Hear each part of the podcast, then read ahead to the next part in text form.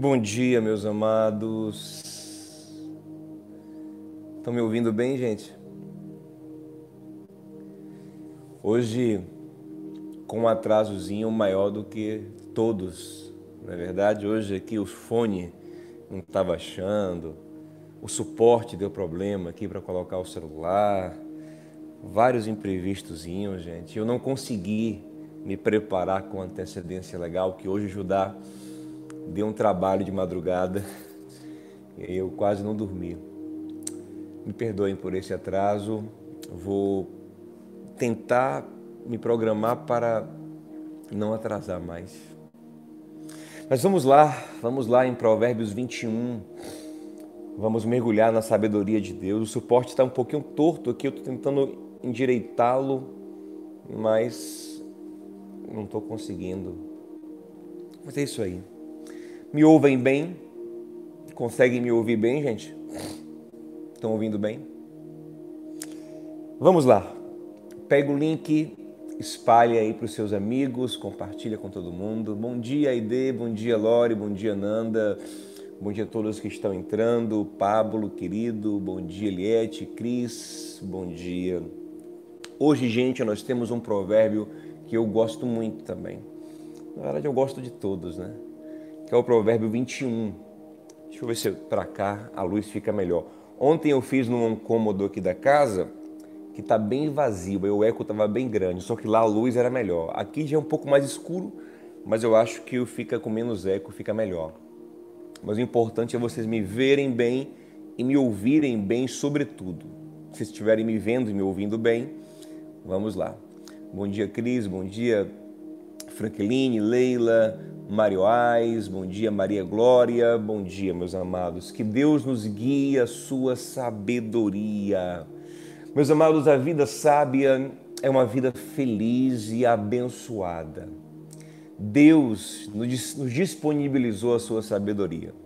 Como nós falamos aqui em provérbios anteriores, o tolo, ele faz escolhas ruins na vida e depois culpa Deus fica revoltado com Deus. Na verdade, Deus já mostrou a ele o caminho que ele deveria seguir.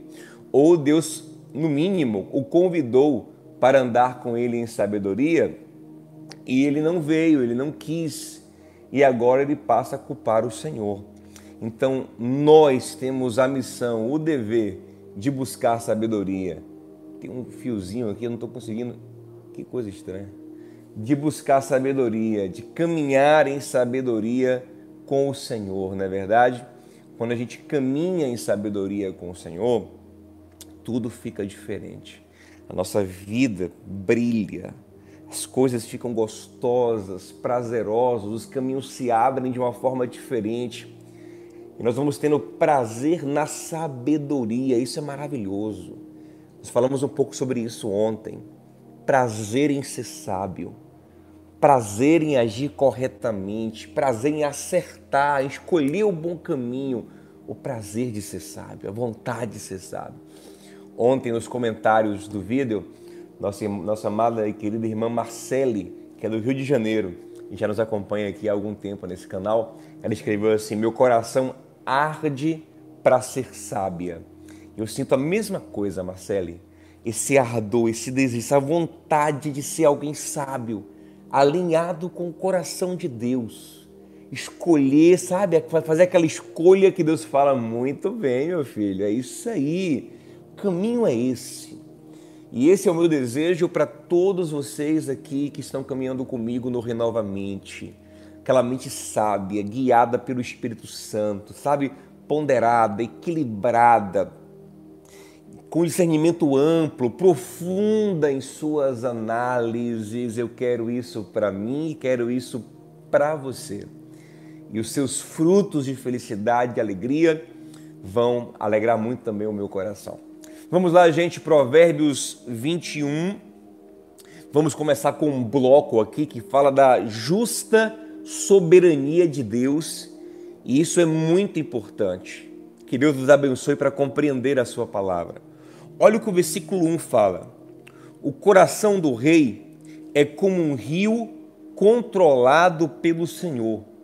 Ele o dirige para onde quer. primeiro a gente já começa a pensar o seguinte: os rios são controlados? Os rios não seguem um curso natural? Os rios foram planejados por Deus. Há um Criador por trás dos rios, por trás dos mares, por trás de toda a natureza. Então há uma inteligência por trás de tudo. E o coração do rei, por que aqui, aqui ele coloca o rei? Porque ele quer falar que até os mais altos, até os mais poderosos, o rei simbolizava naquele tempo o homem mais poderoso que existia num lugar, numa nação. Até o coração desse homem também está na mão de Deus.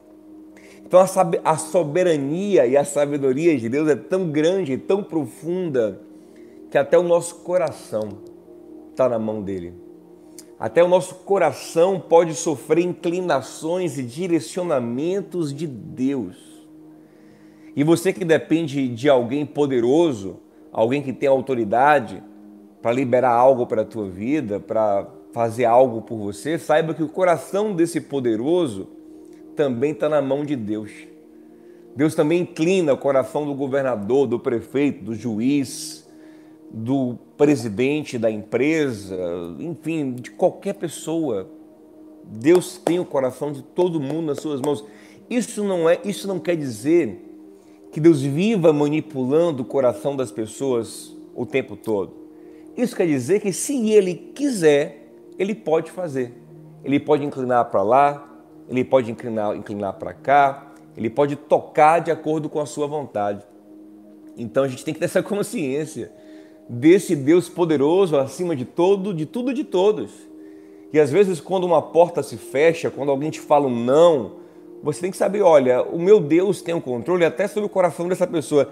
Se Deus quisesse abrir essa porta para mim, ele é poderoso para inclinar o coração dessa pessoa, para fazê-la dizer um sim se ela está dizendo não para mim e, e, não é fruto de um pecado meu, eu entendo que é Deus no controle. É uma cooperação de Deus para que tudo aconteça para o meu bem. Romanos 8, 28, né? Todas as coisas, Deus age em todas as coisas para que elas cooperem juntas para o bem daqueles que o amam, para que os propósitos eternos de Deus aconteçam em nossas vidas, para que nós sejamos cada vez mais parecidos com Jesus, que é a sabedoria personificada. Então isso é poderoso demais, gente. Quando eu entendo, quando a gente ó, pensa nisso um pouco aí, reflete um pouco nisso aí. Deus tem poder sobre os corações. Se alguém está com o coração muito duro, eu posso orar, Senhor, toca no coração dele, toca no coração dela se o meu coração está inclinado para o mal, está inclinado para algo que eu não consigo lidar, o meu coração está me dando trabalho, né? Meu coração está inclinado para coisas que eu não quero. Eu posso falar, Senhor, trata aqui o meu coração. Senhor, me ajuda que inclina o meu coração, inclina a minha vontade, inclina o meu desejo, porque o Senhor tem poder de tratar o meu coração. Eu gosto muito do final do Salmo 139. O Senhor me sonda me, e me conhece. O Senhor me, o Senhor me conhece mais do que eu mesmo. Vê se há em mim aqui algum caminho mau e guia-me pelo caminho correto. Que Deus poderoso. Um Deus que tem poder sobre corações. Sempre grave isso na sua mente. Deus tem poder sobre corações. Quando estiver orando por alguém, intercedendo por alguém, lembre disso: Deus tem poder sobre corações. Ele é poderosíssimo, ele é grandiosíssimo. Por falar em corações, vamos agora no versículo de número 2, diz assim: Todos os caminhos do homem lhe parecem justos, mas o Senhor pesa o coração.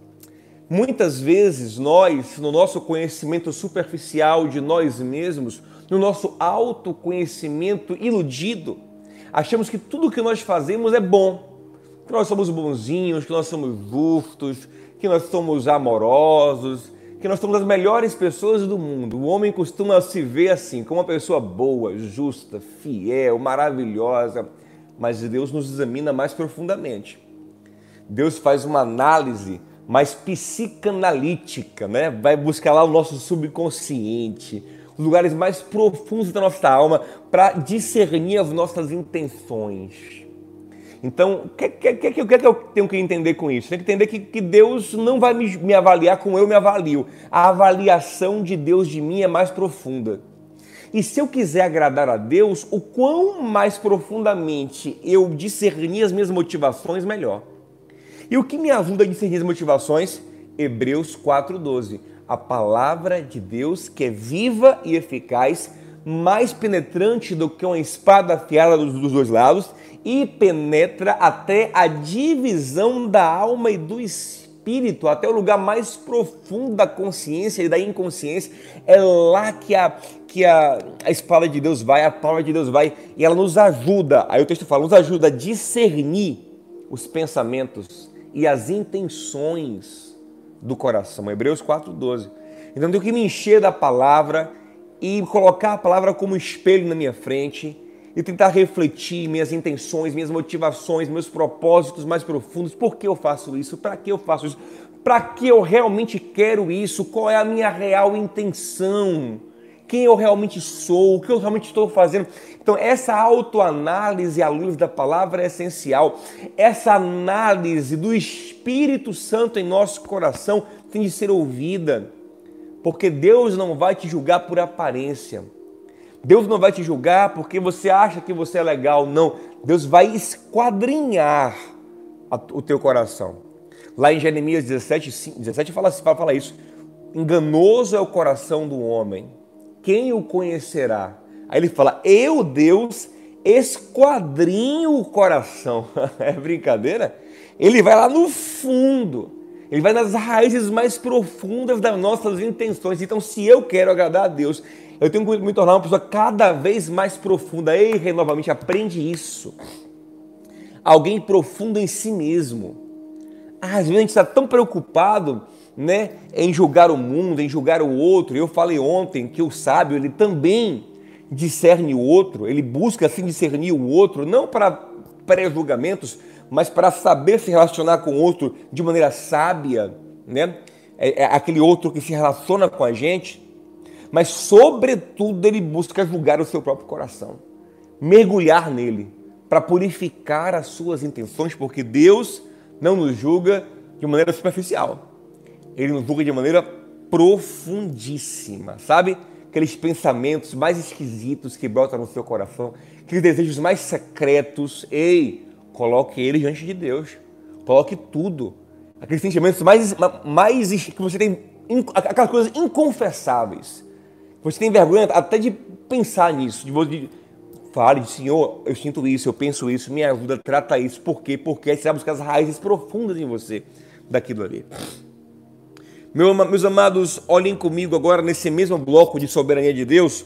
Olhem comigo agora o versículo 8. Diz assim, ó: O caminho do culpado é tortuoso, mas a conduta do inocente é reta. Aqui aqui está uma boa sinalização de que algo não vai bem em nossa vida ou na vida de alguém. O caminho carregado de culpa, ele é o que? Tortuoso. Ele é desconfiado. Ele é tudo, todo, todo esquisito. Mas o caminho do inocente não. Ele caminha reto. Ele caminha tranquilo. Vamos ver em um provérbio posterior que o, o justo, ele é confiante como um leão mas o culpado foge sem que ninguém lhe persiga. A mesma coisa está tá sendo dita aqui.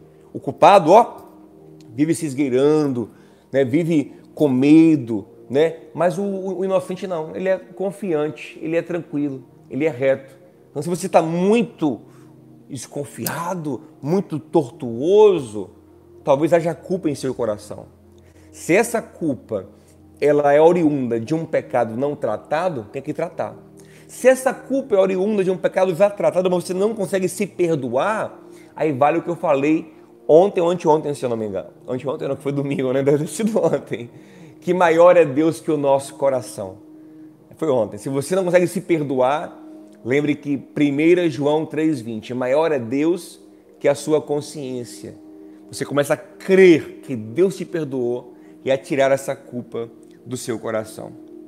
Agora, olhem comigo, por favor, meus amados, o versículo de número 30. Isso aqui é muito importante também. Ó, não há sabedoria alguma, nem discernimento algum, nem plano algum que possa opor-se ao Senhor. Meus amados, desistam, desistam de dar qualquer nó em Deus. Mas, pastor, eu não tento isso. Mas de maneira até inconsciente, a gente tenta dar, dar uma arrumadinha, sabe? Tipo assim, imagine que eu estou aqui em casa de boa, aí, aí é, bateu ali alguém na porta. Aí eu corro para arrumar alguma coisa aqui, eu corro para aparentar que as coisas estão legais, mas com Deus isso nunca rola, sabe? Eu nunca posso fazer uma oração que vai enganá-lo, eu nunca posso fazer um plano tão bem feito que vai surpreender Deus. Tipo assim, ah, eu vou fazer isso aqui, vou fazer, vou. Não, não tem como. Não há sabedoria, não há inteligência que possa se opor a Deus. Eu não posso criar um caminho alternativo. Olha, eu vou planejar esse pecado assim, assim, assim, assim, assado. Ó, oh, Deus manda eu ir por aqui, mas eu vou por aqui, por aqui, por aqui, por aqui, vou arrumar tudo. Eu vou cuidar dos mínimos detalhes para dar certo. Não existe isso, nenhuma inteligência. Gente, Deus antecipa tudo. Deus sabe tudo. Deus sabe como quebrar os nossos planos na espinha dorsal deles. Deus sabe como nos desarmar completamente. Desista, se renda. Se renda e diga: Senhor, eu quero a tua vontade, eu quero o teu querer, eu não quero tentar ir contra o Senhor. Desista de qualquer tentativa de manipular as coisas para enganar Deus, ou para fugir de Deus, ou para criar um caminho alternativo a Deus. Isso não existe, meus amados, não existe. Olha o versículo 31 aí, o último versículo do Provérbio 21. O cav... Prepara-se o cavalo para a batalha, mas é o Senhor quem dá vitória. Ei, pode, podemos ter toda a preparação na vida, mas a vitória mesmo, ela vem do Senhor. Lembra? A porta que ele abre, ninguém fecha. Aquele fecha, ninguém abre. Em vão Salmo de Salomão, Salmo 127. Em vão trabalham os que trabalham sem a bênção do Senhor. Em vão guardam a cidade se o Senhor não guardá-la. Em vão edificam a casa se o Senhor não edificar junto. É inútil trabalhar muito sem a bênção dele, dormir tarde, acordar cedo sem a bênção dele. O cavalo se prepara, mas quem dá a vitória é o Senhor. As armas são postas para a batalha, mas quem garante a vitória é é o Senhor. Ei, quem garante tua vitória é Deus. Se esforce, faça o seu melhor, mas saiba que sem a bênção dele, sem a graça dele, sem o favor dele, nada acontece. Por isso que o temor do Senhor é o princípio da sabedoria. Provérbio 1, primeiro revocional que fizemos aqui juntos. Lembra? Enfatizamos isso. O temor do Senhor, temer a Deus é a base da sabedoria, porque tudo, absolutamente tudo depende dele. Gente, agora vamos aqui para uma parte muito importante também. Vejam comigo, por gentileza, o versículo de número 13. Diz assim, ó: Fazer o que é justo e certo é mais aceitável ao Senhor do que oferecer sacrifícios. Ei, mais do que atos religiosos, sacrifícios aqui representam atos religiosos. Mais do que atos religiosos, o que Deus quer de você é que você faça o bem, o que é justo, o que é certo, o que é bom, o que é amável, o que é amor. É o que Deus quer de você. Tem gente que acha que ir para a igreja, cantar louvores, fazer orações, dar ofertas, servir nos ministérios da igreja, que são coisas boas, tudo isso é bom, mas fica aquém do fazer o bem ao próximo, do fazer o que é justo, o que é reto, e isso não substitui aquilo. Você entende? Eu não posso achar que porque eu estou indo na igreja, fazendo oração, cantando louvor e fazendo tudo errado na minha vida, Deus vai ficar feliz comigo, não. Deus ele tem pavor dessa religiosidade hipócrita e aparente, não a nossa religiosidade, a nossa religião, na verdade, porque religiosidade é até, até, é até ruim, mas nossa, nossos atos religiosos, eles são para nos purificar. Eu canto louvores para que a minha vida louve a Deus. Eu faço oração para que o meu coração se alinhe com Deus. Eu vou à igreja para me renovar, me fortalecer e, me, e ficar mais parecido com Jesus e amar os meus irmãos. Eu dou ofertas para que com meu dinheiro o bem seja feito. Então não adianta eu fazer tudo isso e fazer o mal e tratar mal as pessoas e ser injusto e ser desonesto. Nenhuma oferta, nenhum louvor, nenhuma presença em culto podem comprar a Deus. Deus se agrada muito mais em você fazer o bem, tratar bem as pessoas, ser amoroso, justo e honesto, do que qualquer ato religioso desprovido de bondade. O ato religioso é só um meio para chegarmos à bondade, ao bem, ao amor. Agora ele vai, assim eu quero lembrar vocês, 1 Samuel 15, 22. Lembra do rei Saul? Deus deu uma ordem ao rei Saul de exterminar os amalequitas. O rei Saul poupou o rei dos amalequitas e poupou o melhor do rebanho. Quando Samuel o confrontou, Saul disse: "Não, eu poupei aqui o rebanho para fazer uma oferta, um sacrifício a Deus." Aí Samuel falou uma, uma frase que se consagrou e falou: Deus não tem prazer nisso. Deus tem muito mais prazer em que obedeçam à sua vontade do que que ofereçam sacrifícios a ele. É melhor obedecer do que sacrificar. E há quem use mal esse versículo. Há quem ache que, que o sacrificar aqui é evitar prejuízo. É melhor obedecer do que evitar prejuízo. Sacrificar não é isso, não. É melhor obedecer do que atos religiosos sem obediência.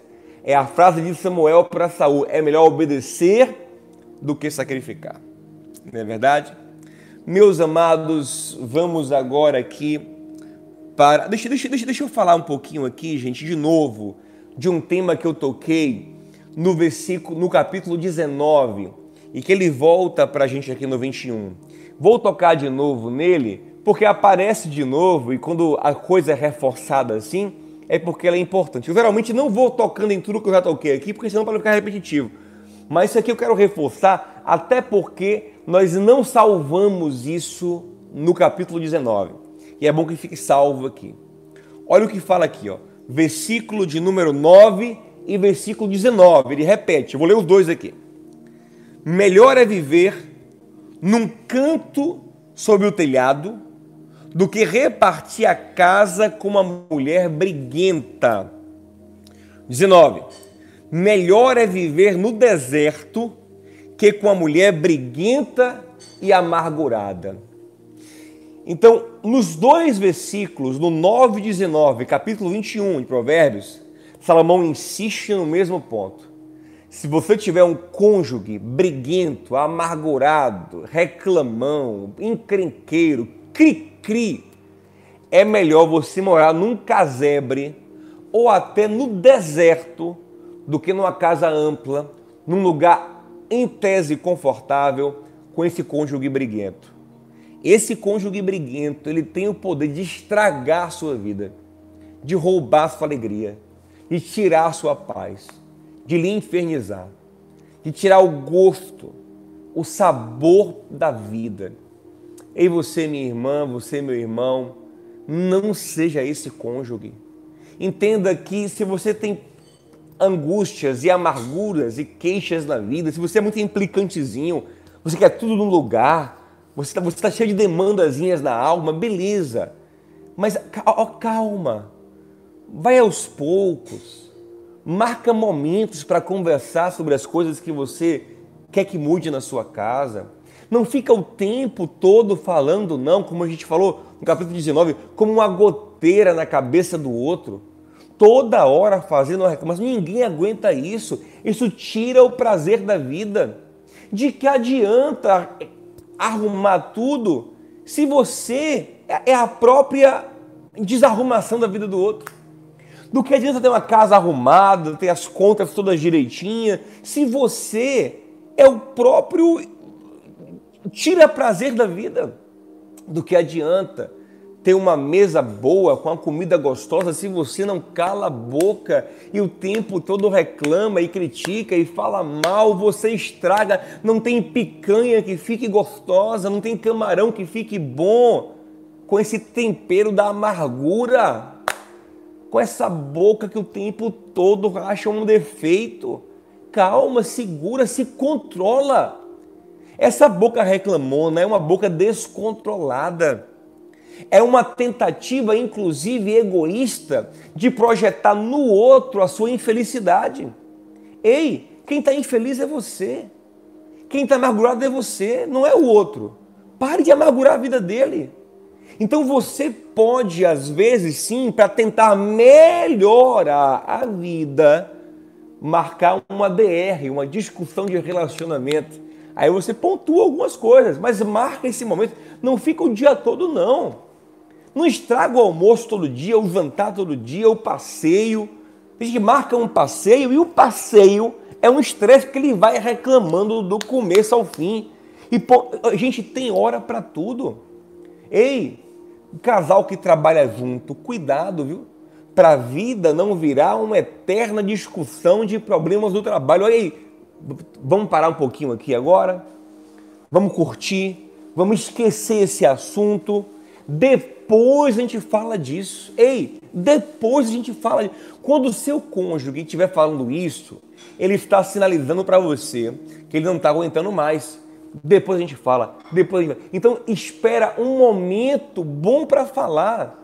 Lógico que o cônjuge que fala o tempo todo, depois a gente fala, depois a gente fala, e nunca chega esse depois, ele também pode sim estar fugindo de resolver as coisas. Aí também não é legal. Uma hora tem que chegar essa conversa para resolver aquilo que está ruim. Mas tem que ter a hora. Ei, ei, gente, ei. Palavra. Já falamos isso aqui em Provérbios também. A palavra sábia tem hora certa. Há tempo de falar e tempo de ficar calado. Eclesiastes capítulo 3. Então para com essa coisa, essa, essa, essa matraquice.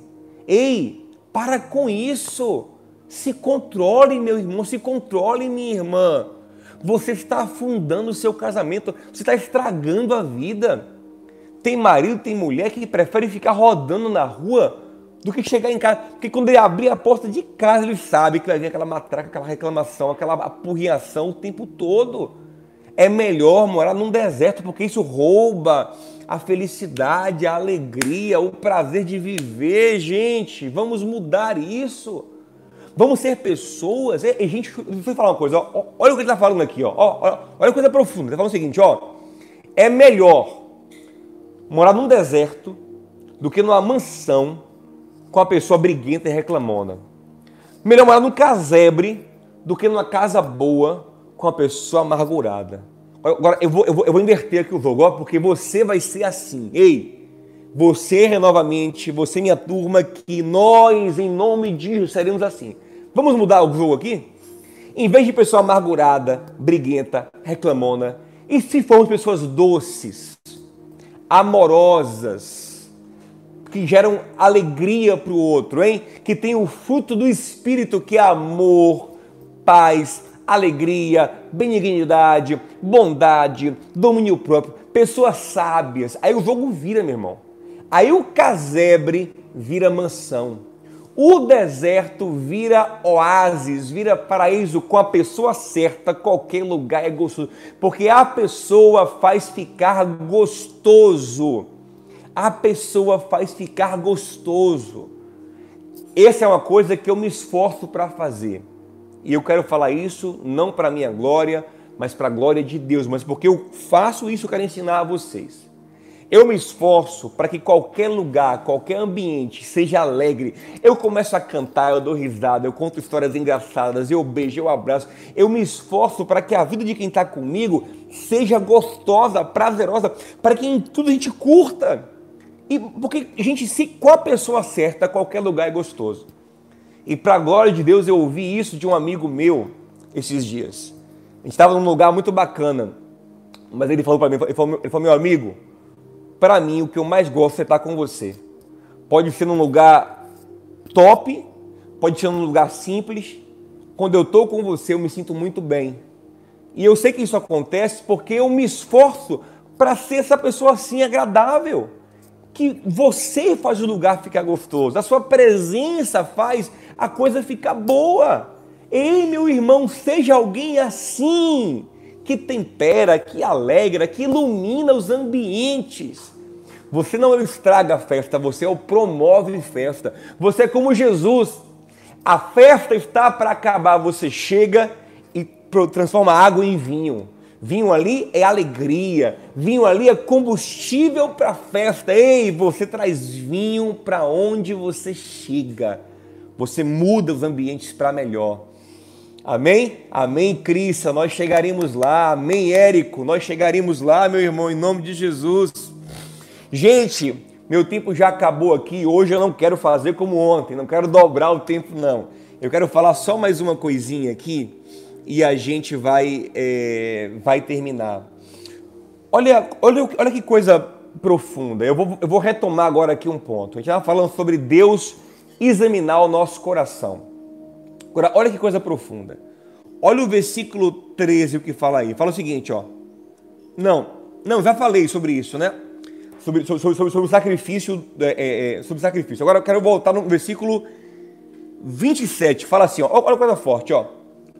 O sacrifício dos ímpios já é por si detestável, quanto mais quando oferecido com más intenções. Eu tinha que colocar esse versículo antes do cônjuge briguento. Eu esqueci, mas eu quero voltar nele aqui agora. Observe, Deus já não, não se agrada dos atos religiosos, das orações, das, dos atos religiosos, do jejum, das campanhas, dos cultos da pessoa de coração mau. Ainda mais se essa pessoa oferecer isso com a intenção ruim. Aí que Deus fica triste mesmo. Cuidado, viu? Fazer, ó, é, é, é aquela oração feitiço. Porque tem muita gente que acha que pode ser um macumbeiro gospel. É, ele ora para o outro morrer, ele ora para o outro se dar mal, ele faz jejum para o casamento do outro acabar. é verdade. Ele quer, ele quer espiritualizar a maldade dele. Cuidado. O sacrifício do ímpio, a oração do ímpio, já é por si detestável, ainda mais se ele fizesse esses atos religiosos querendo trazer Deus para o mal. Ai, meu amigo, pense que Deus se ofende. É você convidar ele para fazer o mal. Cuidado! Não convida Deus para o mal, não, que você vai estar ofendendo ele profundamente. Infelizmente tem gente que é assim. Gente, ó, eu já vi foi coisa nessa vida. Tem igrejas, eu não quero aqui fazer propaganda da minha, dizer que a minha é melhor ou pior. Mas tem igrejas que o ambiente é isso aqui. É uma macumbaria gospel generalizada. O púlpito é assim, ó. Vingança, vingança. Deus vai pegar os inimigos e o povo gritando em cima de vingança, derruba Deus, mata, Deus vai pegar, é aquela coisa, é aquele clima onde como se Deus fosse um espírito mau. É todo mundo invocando Deus para o mal. Deus vai pegar os seus inimigos, vai matar, vai acabar, vai destruir. E é orando para Deus pegar o marido, pegar a mulher e apertar e colocar. Eu já vi foi coisa, gente. Eu lembro que eu conheci um profeta uma vez que ele se gabava das pessoas que ele profetizou e Deus matou. Olha que coisa louca. Que feiticeiro, um macumbeiro gospel. Quem usava ele era o diabo, não Deus. Eu até creio que Deus pode revelar a alguém que outrem vai morrer, mas geralmente quando Deus faz isso na Bíblia, o que, é que ele fazia? Para alertar a pessoa, para ela se precaver, para ela se consertar, para ela repensar a vida. Não para a pessoa ter esse prazer mórbido. Falei, morreu, falei, morreu. Tá, ó, gente, ó, fuja, ó, fuja de ambientes religiosos, ambientes cristãos, sobretudo, com esse espírito. Ei, cuidado com isso. Esse lugar de Deus vai lhe vingar, Deus vai pegar, vai abrir a terra, Deus vai lhe dar, vai envergonhar seus inimigos, Deus vai abater ele. Fuja dessa pregação, desse ambiente, corra disso. Deus detesta isso. E essas pessoas que vivem nesse ambiente são infelizes. Eu conheço de perto isso aí, gente. É gente amargurada. É gente que parece que a mão de Deus, parece não, a mão de Deus pesa sobre eles. Vivem cheios de problemas, de amarguras, de infelicidades, de desgraças. Por quê? Porque eles vivem, no, eles vivem entronizando o diabo e achando que é Deus. O culto deles é a Satanás, mas eles colocaram na cabeça que é Deus, um Deus que vai vingar, que vai destruir, que vai matar, que vai. Quem mexer comigo, mexeu com Deus. E não existe isso. Deus quer que você ame. Deus sim faz justiça, como eu falei ontem. Você entrega a causa a Deus e Deus faz justiça. Mas o próprio Deus te manda perdoar. A sua função é perdoar. E a justiça é Ele quem faz. Se essa coisa vingativa, invocativa, eu vou orar para Deus pegar, Deus matar, Deus. Eita, foge disso. Deus detesta a oração, o sacrifício, o culto, o jejum, o louvor do mal. Ainda mais se ele o fizer querendo manipular Deus para o mal. Está aqui no Provérbio 21, versículo de número 27. Corre disso. Corre disso em nome de Jesus.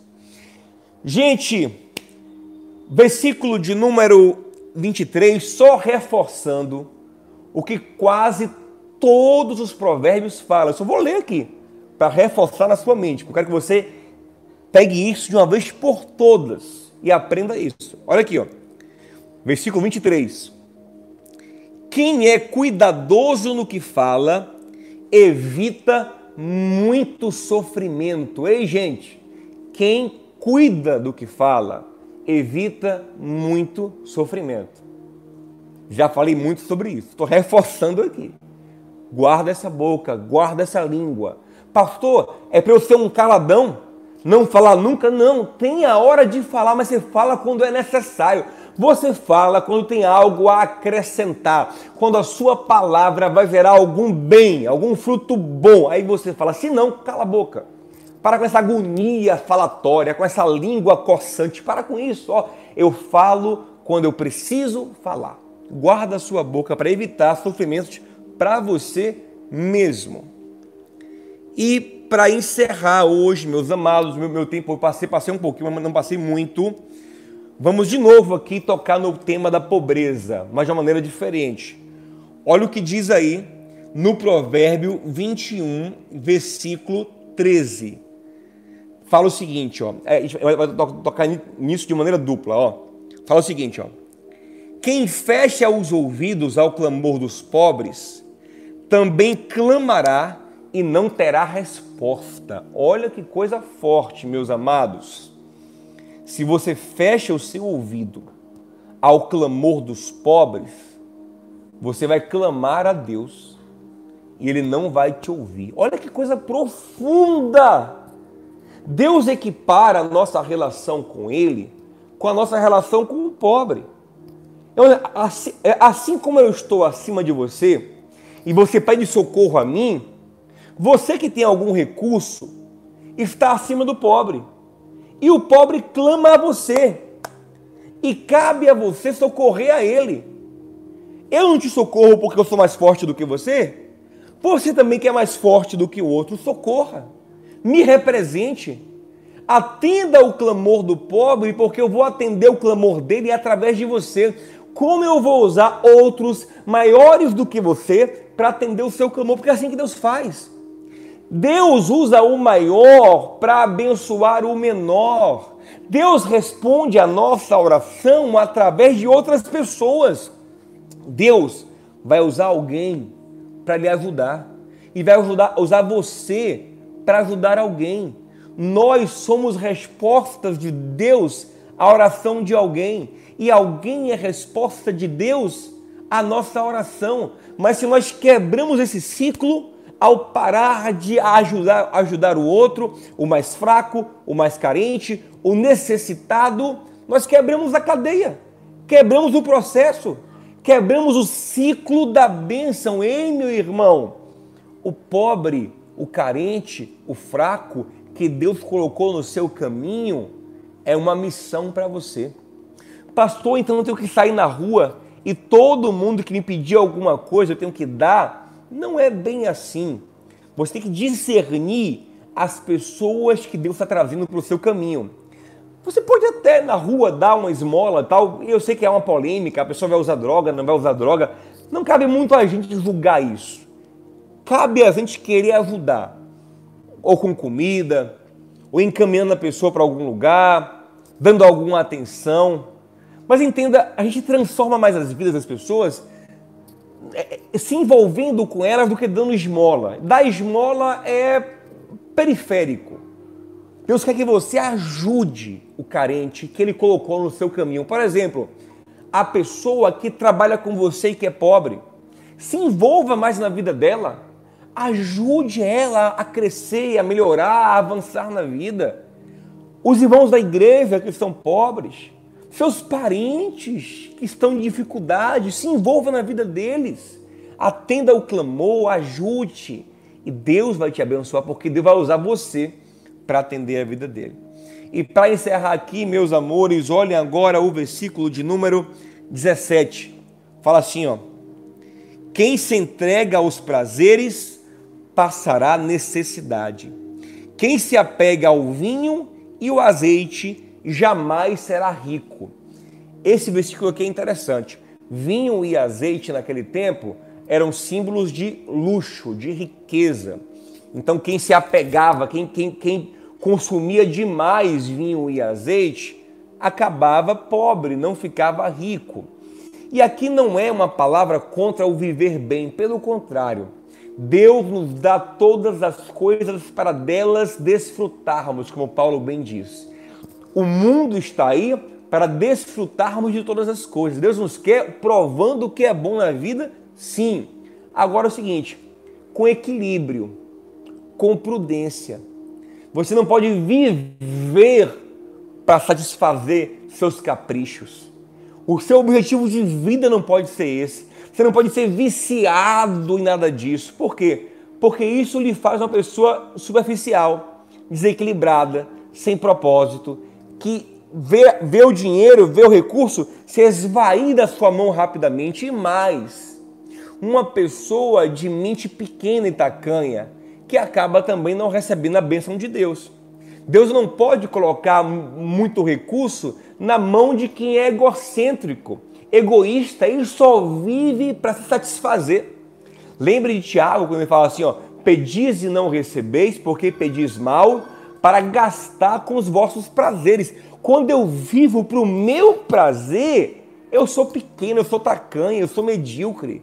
A minha vida tem que ter amplitude de propósito. Eu tenho que ter uma missão, um engajamento, me engajar com a missão que Deus me dá na terra, me engajar em ajudar o próximo, em ajudar a igreja, em ajudar uma ONG, uma instituição de caridade, em querer promover o bem. Então eu não posso gastar tudo que eu ganho com o meu prazer.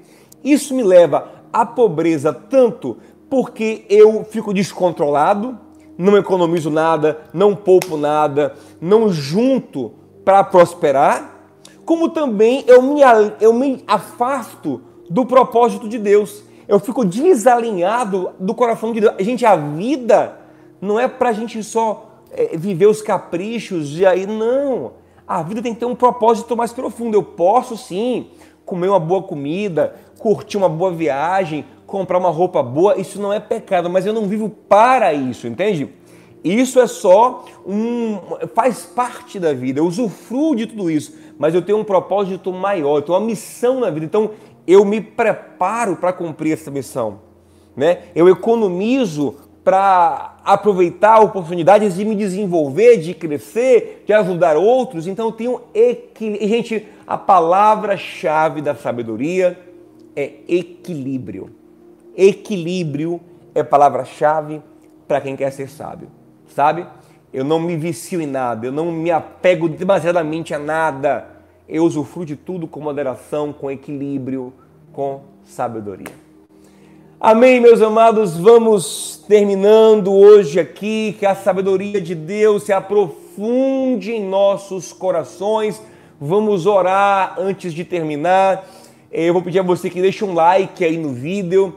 Quem está assistindo depois, deixe um comentário aqui no vídeo também sobre o que você aprendeu hoje. Compartilha esse, essa live de hoje com os seus amigos, os convídeos, os convidem para estarem conosco aqui, renovando a mente na sabedoria de Deus. Nós só temos agora mais 10, né? 10 ou 9 agora, acaba no 31. Nós temos agora mais 9, é, 9, mais 10, na verdade, mais 10 é, provérbios, né? E nós vamos terminar essa, essa, essa, essa série Provérbios. E aí, querendo o bom Deus, vamos fazer um revocional com alguns salmos para aprender a sabedoria do salmo e aprender a orar, se quebrantar, se derramar na presença do Senhor. Acabando aqui a live, nós temos uma hora no Telegram para perguntar, para comentar, para tirar dúvidas. Eu espero você lá no Telegram. O link para o Telegram está aqui na descrição do meu vídeo. Vamos orar. Pai querido e amado, santo e eterno Deus, ó oh, Pai, obrigado por mais uma manhã mergulhando na tua sabedoria. Pai, eu te peço em nome de Jesus, nos ajuda a ser sábio, Senhor. Tu és soberano, tu és poderoso. O nosso coração está nas tuas mãos e o Senhor sonda o nosso coração. O Senhor examina o nosso interior. O Senhor é justo em nos julgar. Santifica o nosso coração, purifica o nosso coração, Senhor. Nos faz fugir de toda malícia, toda maldade, todo engano, toda tentativa de te enganar e te manipular. Ninguém te manipula, Pai. Tu és dono de tudo. Tem misericórdia de nós, Senhor. Nos ajuda, Paizinho, a nos alinharmos com o Senhor Ó oh, Pai, eu te peço em nome de Jesus da graça, Senhor, a cada marido, a cada mulher, a cada pai, a cada mãe, para não ser, Senhor, a mulher rixosa, o homem rixoso, o briguento, o reclamão, amargurado. Tira essa amargura, esse descontrole do nosso coração, Senhor. São as pessoas que adocicam a vida, que abençoam os outros com a nossa presença, com a nossa alegria, com a nossa unção com a nossa paz, com o nosso amor. Oh Pai, nos abençoa para ser sábios nesse tempo e viver uma vida gostosa. Mas que não sejamos, Senhor, desequilibrados nos prazeres, mas que tenhamos propósito, equilíbrio em tudo. Que possamos prosperar para a tua glória. Possamos atender o clamor do pobre, Paizinho. Porque o Senhor também ouve o nosso clamor e nos atende. Que não quebremos o ciclo da bênção, mas sejamos cada vez mais atuantes na bênção, em nome de Jesus. Abençoa, Senhor, cada irmão, cada irmã. Dá um dia maravilhoso na tua presença. É o que eu te peço, no nome de Jesus. Amém. Amém, Maria? Amém? Beijo, gente. Shalom no seu coração. Tchau.